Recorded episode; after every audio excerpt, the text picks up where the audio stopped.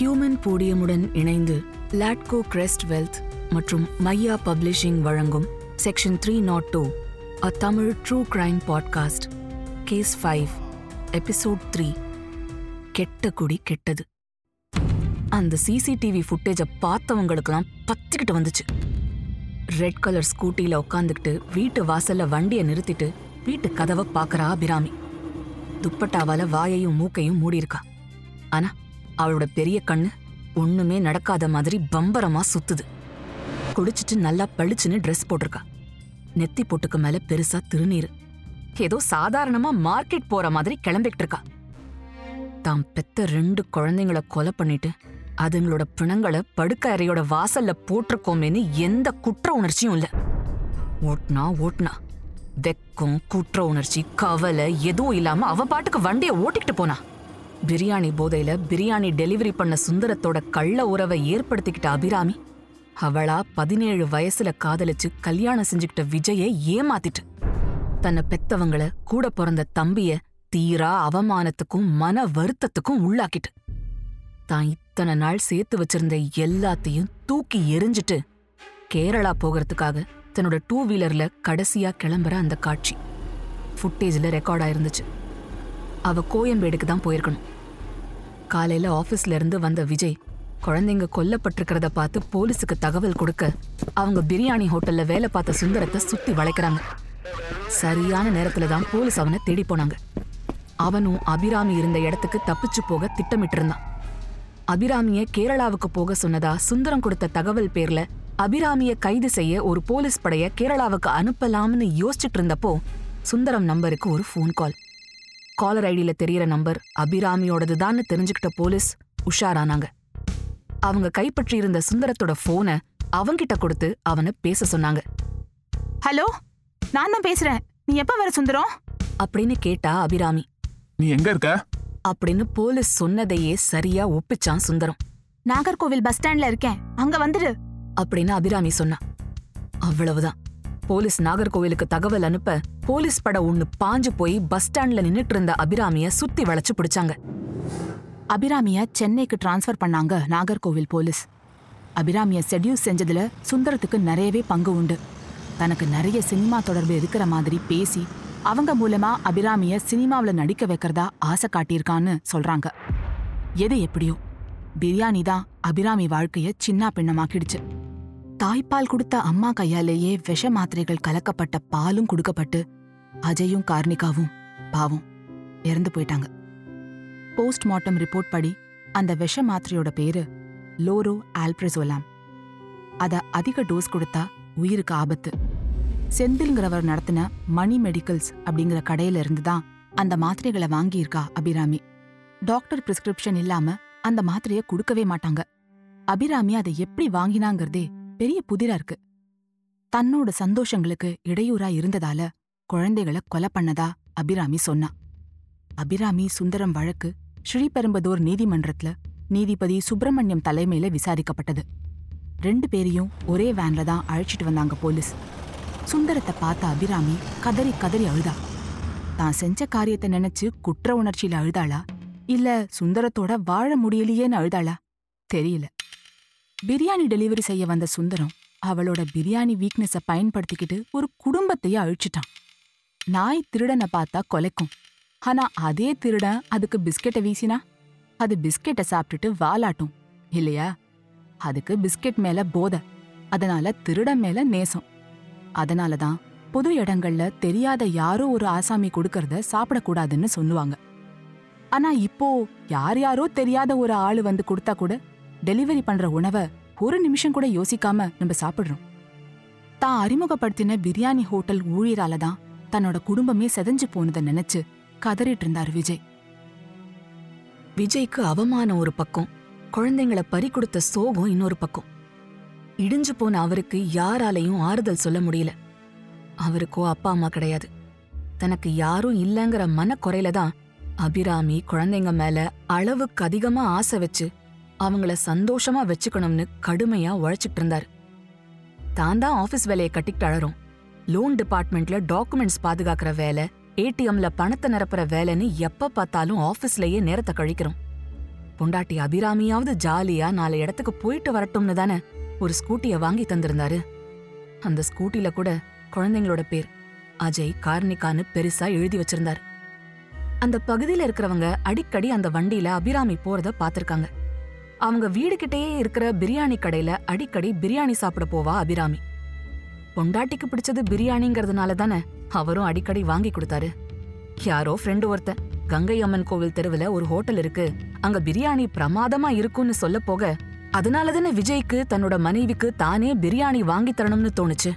ஆனா அவர் அறிமுகப்படுத்தி கொடுத்த கங்கை அம்மன் கோவில் பிரியாணி கடை பிரியாணியே அவரோட வாழ்க்கைக்கு விஷமா அமையும்னு அவர் நினைச்சிருப்பாரா? இந்தியாவே அவருக்காக அழுதுச்சு. விஜய் மேல அனுதாபால வீசிச்சு. போலீஸ் ஸ்டேஷன்ல தனியா உட்கார்ந்து அவர் தலைய கவிழ்த்துக்கிட்டு அழறத பார்த்த பல பெண்கள் அழுதாங்க. சோஷியல் மீடியால அவருக்காக பலர் வருத்தப்பட்டாங்க. பல பெண்களே அபிராமிக்கு தூக்கு தண்டனை கொடுக்கணும்னுலாம் பேசினாங்க. நடிகர் ரஜினிகாந்த் விஜயை தான் வீட்டுக்கே வரவழைச்சு ஆறுதல் சொன்னார். என்ன ஆறுதல் சொன்னா என்ன? அவரோட குடும்ப வாழ்க்கையையும் குழந்தைங்களையும் இழந்த சந்தோஷத்தையும் மீட்டு தர முடியுமா? விஜயோட நிலைமை இப்படின்னா? அபிராமிய பெத்தவங்களோட நிலைமை? நல்ல பாசமுள்ள கௌரவமான குடும்பம்.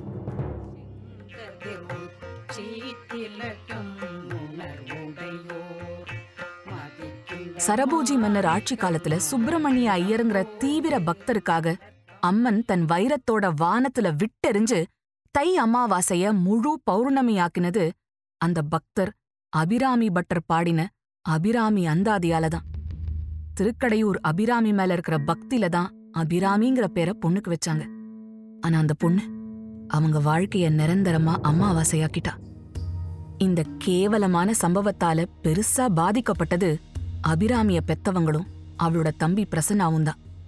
அவங்களால வெளியில தலை காட்ட முடியல. அதோ போறாங்க பாரு பிரியாணி அபிராமியோட அப்பா அம்மா. அதோ போறவன் தான் அந்த அபிராமியோட தம்பி.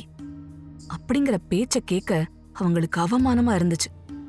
பெத்த பொண்ணு அபிராமி பண்ண காரியத்தினால அவங்க கூனி குறுகினாங்க. ஆனா அவங்களுக்கு இருபத்தாறு வயசுல ஒரு பையன். பிரசன்னா மணிகண்டனுக்காக வாழணும்னு தான் ரொம்ப சிரமப்பட்டு அவங்களோட உயிரை கையில பிடிச்சுக்கிட்டு நடப்பணமா வாழ்ந்தாங்க. அபிராமி குழந்தைங்களை கொன்னுட்டு ஜெயிலுக்கு போன அப்புறம் அந்த குடும்பத்தால குன்றத்தூர்ல இருக்க முடியல. அதனால அந்த பகுதியில இருந்து வேற எங்கேயாவது போயிடலாம்னு மாங்காட்டுக்கு குடிபெயர்ந்தாங்க. மாங்காட்டுல பனிச்சேரின்னு ஒரு பகுதி. அங்க அடுக்குமாடி குடியிருப்புல அவங்க குடியேறினாங்க. அபிராமிய பெத்தவங்க வெளியில வரதே நின்னு போயிடுச்சு காலப்போக்குல. பிரசன்னா தான் வீட்டுக்காக எல்லா வேலைகளையும் செய்வான். அபிராமியோட தம்பி பிரசன்னா மணிகண்டன் பார்க்க கம்பீரமா இருப்பான். சினிமா ஹீரோ கணக்கா நல்ல உயரம் கட்டுமஸ்தான உடல். பழைய நடிகர் சுரேஷ் சாயல் கூட இருக்கும். அபிராமிக்கு ரெண்டு வயசு சின்னவன் தான். ஆனா அபிராமி மாதிரி தன்னோட அழக பெருசா நினைச்சது கிடையாது. டிக்டாக் வீடியோ போடுறது தன்னை ஒரு ஹீரோன்னுலாம் நினைச்சது கிடையாது. அபிராமி ஸ்கூல் டேஸ்லயே சென்டர் ஆஃப் அட்ராக்ஷனா இருக்கணும்னு தான் பேசுவா பழகுவா கிண்டல் கேலி நையாண்டின்னு ஜாலியா பேசுவா. ஆனா அவ தம்பி பிரசன்னா மணிகண்டன் அமைதியானவன். அந்த பகுதியிலேயே பிரசன்னாவுக்கு நண்பர்கள் நிறைய இருந்தாங்க. யாராவது வயசானவங்க போனா ரோடு கிராஸ் பண்ண ஹெல்ப் எல்லாம் பண்ணுவான். ரொம்ப நல்ல பையன். கொரோனா காலத்துல எல்லாருக்கும் மெசேஜ் பண்ணி அவங்கள அழைச்சிட்டு போய் கொரோனா பூஸ்டர் இன்ஜெக்ஷன்லாம் போட வச்சான். அவனோட நண்பர்கள் கூட நீ எதுக்குடா இவ்வளோ கஷ்டப்படுற? அவுட் ஆஃப் த வேல போய் எதுக்கு வீடு வீடா போய் மெசேஜ் எல்லாம் அனுப்பி அவங்களுக்காக கஷ்டப்படுற? அவங்க அவங்களுக்கு பொறுப்பு இருந்தா வந்து போட்டுக்கிறாங்க. அப்படின்னு சொன்னப்போ பிரசன்னா சொன்ன பதில் எல்லாரையும் உருக்கிடுச்சு. என் அப்பா அம்மாவை பார்க்க ரொம்ப கஷ்டமா இருக்குடா. என் அக்கா அபிராமி செஞ்ச காரியத்தால அவங்க நொறுங்கி போயிட்டாங்க. கோவில் குளம் கல்யாணம்னு எதுக்குமே போறதில்ல. வீட்டுக்குள்ள நடப்பணமா இருக்காங்க. இப்படி ஒரு பெண்ணை பெத்து வளர்த்துட்டோமேன்னு ஊர் சொல்றத கேட்டு அவங்க துடிக்கிறத பார்க்க முடியலடா. சரி இவ்வளோ நல்ல பையனை பெத்திருக்காங்களேன்னு நானாவது அவங்களுக்கு நல்ல பேர் வாங்கி தர வேணாமா? அவங்க வளர்ப்பு நல்ல வளர்ப்பு தான்னு ஊருக்கு காட்டதான் நான் இப்படியெல்லாம் சர்வீஸ் பண்றேன். இது சர்வீஸ்னு சொல்றதை விட எங்க அக்கா செஞ்ச பாவத்துக்கு நான் பரிகாரம் செய்யறேன் எவ்வளவு உயர்ந்த எண்ணம் பாருங்க. அபிராமியோட பொறுப்பில்லாத செயலால அந்த குடும்பம் எவ்வளவு அவமானங்களை சந்திக்க வேண்டியிருந்தது? இந்த நிலையில தான் ஒரு நாள் ஒரு பெண்ணை சந்திச்சான் பிரசன்னா. அந்த பொண்ணு பெரம்பூரை சேர்ந்தவ. பிரசன்னாவோட உயரமும் கம்பீரமும் அமைதியும் அந்த பொண்ணை கவர்ந்தது. அவளா வந்துதான் அவன்கிட்ட பேச ஆரம்பிச்சா. அந்த பொண்ணு கேட்டதுக்கு பதில் சொல்லிட்டு இருந்தான். திடீர்னு ஒரு நாள் அந்த பொண்ணு பிரசன்னா கிட்ட ஐ லவ் யூன்னு சொல்ல. பிரசன்னாவுக்கு என்ன சொல்றதுன்னு தெரியல. ஃப்ரெண்ட்ஸ் கிட்ட இந்த விஷயத்த பத்தி சொன்னான். அதுல ஒருத்தன் அபிராமியோட கிளாஸ்மேட். உன் அக்கா செஞ்ச காரியத்துக்காக நீ ஏன் உன்னை தண்டிச்சுக்கிற? சோகத்துல இருக்கிற உங்க அப்பா அம்மாவை நினைச்சு பாரு. பேரன் பேத்திய பறி கொடுத்துட்டு தவிக்கிறாங்க. உங்க அக்கா அவங்களுக்கு கொடுத்த துயரத்தை எல்லாத்தையும் நீ தான் சந்தோஷமா மாத்தணும். உன் வாழ்க்கைய கவனி. ஒரு நல்ல குடும்பத்தை அமைச்சு குழந்தைங்கள பெத்து நல்லா வளர்த்து உங்க அப்பா அம்மாவுக்கு சந்தோஷத்தை கொடு. அப்படின்னு சொன்னான். அப்பா அம்மாவுக்கு மன ஆறுதல் கொடுக்கணுங்கிற ஒரே எண்ணத்துல தான் அந்த பெண்ணை சந்திச்சு தானும் அவளை விரும்புறதா சொல்லி அவ காதலை ஏத்துக்கிட்டான். அந்த பொண்ணோட குடும்பத்தை பத்தி அவன் எதுவும் கேட்டுக்கல. அவளும் அவன் குடும்பத்தை பத்தி எதுவுமே கேட்டுக்கல. ரெண்டு பேரும் உயிருக்குயிரா காதலிச்சாங்க. அபிராமி செஞ்ச காரியத்தால விரக்தியில இருந்த பிரசன்னா மணிகண்டனுக்கு அந்த பொண்ணோட காதல் மிகப்பெரிய ஆறுதலா இருந்தது. August thirty one two thousand eighteen Abirami தன்னோட குழந்தைங்களை கொலை செஞ்சா. செப்டம்பர் செகண்ட் அபிராமி நாகர்கோவில்ல கைது செய்யப்பட்டா. காலம் எவ்வளவு கொடுமையானது பாருங்க. அதே August thirty one two thousand twenty one அதாவது அபிராமி கைது ஆனதுக்கு அப்புறம் மூணு வருஷம் கழிச்சு பிரசன்னா மணிகண்டனோட காதலி அவங்கிட்ட ஒரு கோரிக்கைய வச்சா. நான் நம்ம காதலை பத்தி எங்க அப்பா கிட்ட சொல்லிட்டேன். அவர் நம்ம கல்யாணத்துக்கு சம்மதம் கொடுத்துட்டாரு. அவர் உங்களை பார்க்க ஆசைப்படுறாரு அப்படின்னு சொன்னா. மூணு வருஷத்துக்கு அப்புறம் முத முறையா மனசுல ஒரு சின்ன தேன் துளியா பிரசன்னாவுக்கு சந்தோஷம். வீட்டுக்கு போய் அப்பா அம்மா கிட்ட சொன்னான். நான் ஒரு பொண்ணை காதலிக்கிறேன். அவங்க அப்பா அம்மா அதுக்கு சம்மதம் சொல்லிட்டாங்க. என்னை பார்க்க விரும்புறாங்க. நான் போகவா அப்படின்னு கேட்டதும் அவன் அப்பா அம்மாவுக்கும் ஒரு நிம்மதி. அபிராமி செஞ்ச காரியத்துக்கு பிரசன்னாவுக்கு எப்படி கல்யாணம் நடக்கும்னு கவலையில இருந்தாங்க. குடும்பத்துக்கே ஒரு கரும்புள்ளியா இருக்கிற அபிராமி இருக்கும்போது பையனுக்கு கல்யாணம் பேச கூப்பிடுறாங்கன்னு சொன்ன உடனே ரொம்ப சந்தோஷப்பட்டாங்க. போய் பேசிட்டு வான்னு வழி அனுப்பி வச்சாங்க. அந்த பொண்ணோட பெரம்பூர் வீட்டுக்கு போன பிரசன்னா மணிகண்டன் கிட்ட அந்த பொண்ணோட அப்பா பேசினாரு. நாங்க வேலூர்காரங்க. உங்க அப்பா பேர் என்ன? ஆமா உங்க பூர்வீகம் என்ன? அப்படின்னு ஆரம்பிச்சாரு. அண்ணன் தம்பி இருக்காங்களான்னு கேட்ட அந்த பொண்ணோட அப்பா அம்மா நல்ல வேளையா அக்கா தங்க இருக்காங்களான்னு கேக்கல. அந்த பொண்ணோட பெத்தவங்களுக்கு பிரசன்னாவை ரொம்பவே பிடிச்சு போச்சு. அவங்க குன்றத்தூர்ல இருந்தத பத்தியே பிரசன்னா அவங்க கிட்ட சொல்லல. அதனால அங்க நடந்தத பத்தியும் சொல்லல. அந்த பொண்ணோட அப்பா அம்மா மாங்காடு வீட்டுக்கு வந்து கல்யாணத்தை நிச்சயம் பண்ணிட்டு போனாங்க. September eighteenth two thousand twenty one Prasanna மணிகண்டனுக்கு வருங்கால மாமனார் கிட்ட இருந்து ஃபோன் ஏன்பா நீ தான் பிரியாணி அபிராமியோட தம்பியாமே? இவ்வளவு பெரிய விஷயத்தை ஏன் என்கிட்ட மறைச்சீங்க? சாரி இந்த கல்யாணம் நடக்காது. என் பொண்ணை இப்படிப்பட்ட குடும்பத்துக்கெல்லாம் நான் கட்டித்தர மாட்டேன் அப்படின்னு சொல்லி போனை வச்சுட்டாரு. பிரசன்னாவுக்கு அதிர்ச்சி. தன்னோட காதலிக்கு ஃபோன் பண்ணினான் ஃபோன் அவ எடுக்கல. அதுக்கப்புறம் அவ பிரசன்னாவை சந்திக்கவும் வரல. அந்த பொண்ணு தன்னை கை கழுவிட்டான்னு பிரசன்னாவுக்கு நல்லாவே தெரிஞ்சு போச்சு.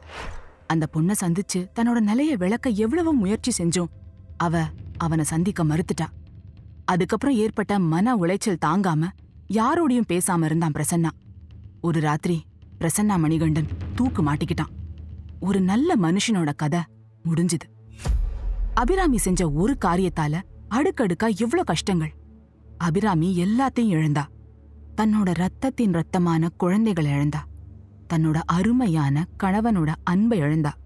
பெத்த அப்பா அம்மாவை துடிக்க வச்சு அவங்க பாசத்தை இழந்தா. கடைசியில ரொம்பவும் பிரியமான தம்பி அவனோட தற்கொலைக்கு காரணமாகி அவனையும் இழந்துட்டா. எல்லாத்தையும் இழந்தது யாருக்காக?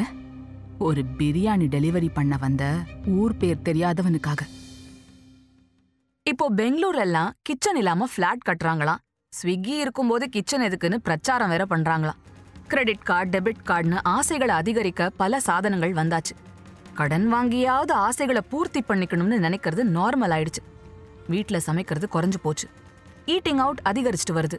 பப் பார்ட்டி நைட் லைஃப்னு நடுராத்திரி வரைக்கும் ஜாலியாக என்ஜாய் பண்ணிட்டு காலையில் பத்து மணிக்கு மேலே எழுந்துக்கிற புது வாழ்க்கை முறையெல்லாம் வந்தாச்சு. இதெல்லாம் கரெக்டா தப்பான்னு விவாதிக்கிற இடம் இது இல்ல. வாழ்க்கை முறை மாறி போச்சுங்கிறது தான் உண்மை. ஆசைக்கு ஸ்கை இஸ் த லிமிட் ஆசைக்கு வயசு இல்ல ஆசைக்கு அளவில்ல ஆசைக்கு அறிவும் இல்ல. ஆனா வாரத்துல ஒரு நாள் செல்போன் ஆஃப் பண்ணிட்டு டிவியை நிறுத்திட்டு வெளி உலக தொடர்பு இல்லாம அம்மா அப்பா தாத்தா பாட்டி குழந்தைங்கன்னு எல்லாரும் சேர்ந்து வேலைகளை பகிர்ந்துகிட்டு வீட்லயே சமைச்சு ஒருத்தருக்கு ஒருத்தர் அன்பா மனசு விட்டு பேசிக்கிட்டு குழந்தைங்களுக்கு கதை சொல்லிக்கிட்டு ஒரு நாள் வாரத்துல ஒரே நாள் இந்த மாதிரி வாழ்ந்தாலே போதும். குடும்ப உறவுகள் பலப்படும். எதுவுமே அளவுக்கு மிஞ்சினா ஆலகால விஷம்தான். அதனாலதான் அந்த காலத்துல சாப்பாடு சாப்பிடறதுக்கு கூட நிறைய ரூல்ஸ் வச்சாங்க. வெளியில சாப்பிடக்கூடாது குறிப்பிட்ட நேரத்துக்கு மேல ராத்திரியில சாப்பிடக்கூடாது வீட்ல சமைச்சு எல்லாரும் சேர்ந்து சாப்பிடணும். குடும்பங்கிற செடிக்கு உரமா இருக்கிறதே வீட்ல சமைக்கப்படுற உணவு தான் இதெல்லாம் ஹம்பக் வீட்ல சமைக்கிற உணவால எப்படி நேசம் வளரும்னு நீங்க கேட்கலாம். மசாரோ எமோட்டோன்னு ஒரு ஜப்பான் எழுத்தாளர் ஆராய்ச்சியாளர். மனித உணர்ச்சிகள் வார்த்தைகள் எண்ணங்கள் இசை இப்படி பல விஷயங்கள் தண்ணியோட மாலிகுலர் ஸ்ட்ரக்சரை மாத்தும்னு ஆராய்ச்சி மூலமா கண்டுபிடிச்சாரு.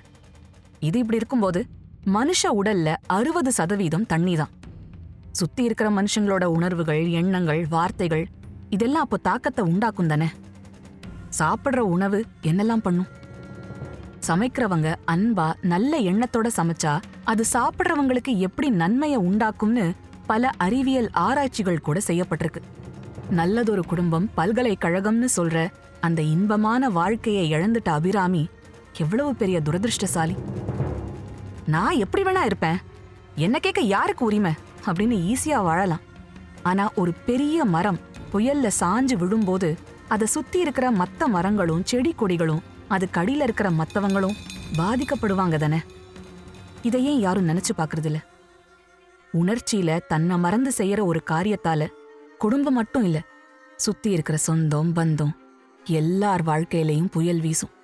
அதனால ஒரு காரியம் செய்யறதுக்கு முன்னாடி யோசிக்கணும். இதனால யார் யாரெல்லாம் பாதிக்கப்படுவாங்கன்னு ஒவ்வொருத்தரும் நினைக்கணும்.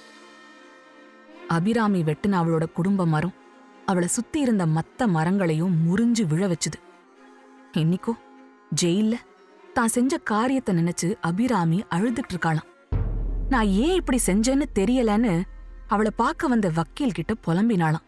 அழுது புரண்டு கதறினாலும் காலச்சக்கரத்தை மாத்தி பின்னால தள்ளி இழந்ததையெல்லாம் திரும்ப பெற முடியுமா என்ன? அடுத்த வாரம் புது கேஸோட சந்திப்போம். This episode was brought to you by Latco Crest Wealth. Latco Crest Wealth is an independent private client wealth practice assisting our clients to generate and manage wealth over time and to achieve their life goals. For more details, visit www.latcocrest.com. And Maya Publishing. Turn your literary dreams into reality with Maya Publishing, where your story finds its voice and comes to life in print. Script by Kalachakram Narasimha. Narrated by Deepika Arun and Dharanya. Sound design, recording, mixing, and mastering by Baba Prasad, assisted by Surya Prakash at Digi Sound Studio, Chennai. Music by Dakshin. Direction team Bhavya Kirtivasan and Srinitya Sundar. Executive producer Deepika Arun. Produced by Human Podium. This podcast is based on true stories and real life events. While we strive for accuracy and authenticity, certain aspects such as dialogue, pacing, and narrative sequence may have been enhanced or reconstructed for dramatic and entertainment purposes. Our intention is to provide a compelling and engaging listening experience while staying true to the essence of the stories being told. Keep in mind that some details may have been altered or condensed for storytelling reasons. Listeners are advised to use their discretion. We may refer to specific individuals or groups by their names in order to share stories, insights, or historical accounts. These references are intended to provide context and understanding and are based on publicly available information. We want to emphasize that these references are made solely for the purpose of providing accurate information and fostering a deeper understanding of our culture and society. We strive to approach these discussions with sensitivity and a commitment to treat all individuals and their stories with respect and sensitivity.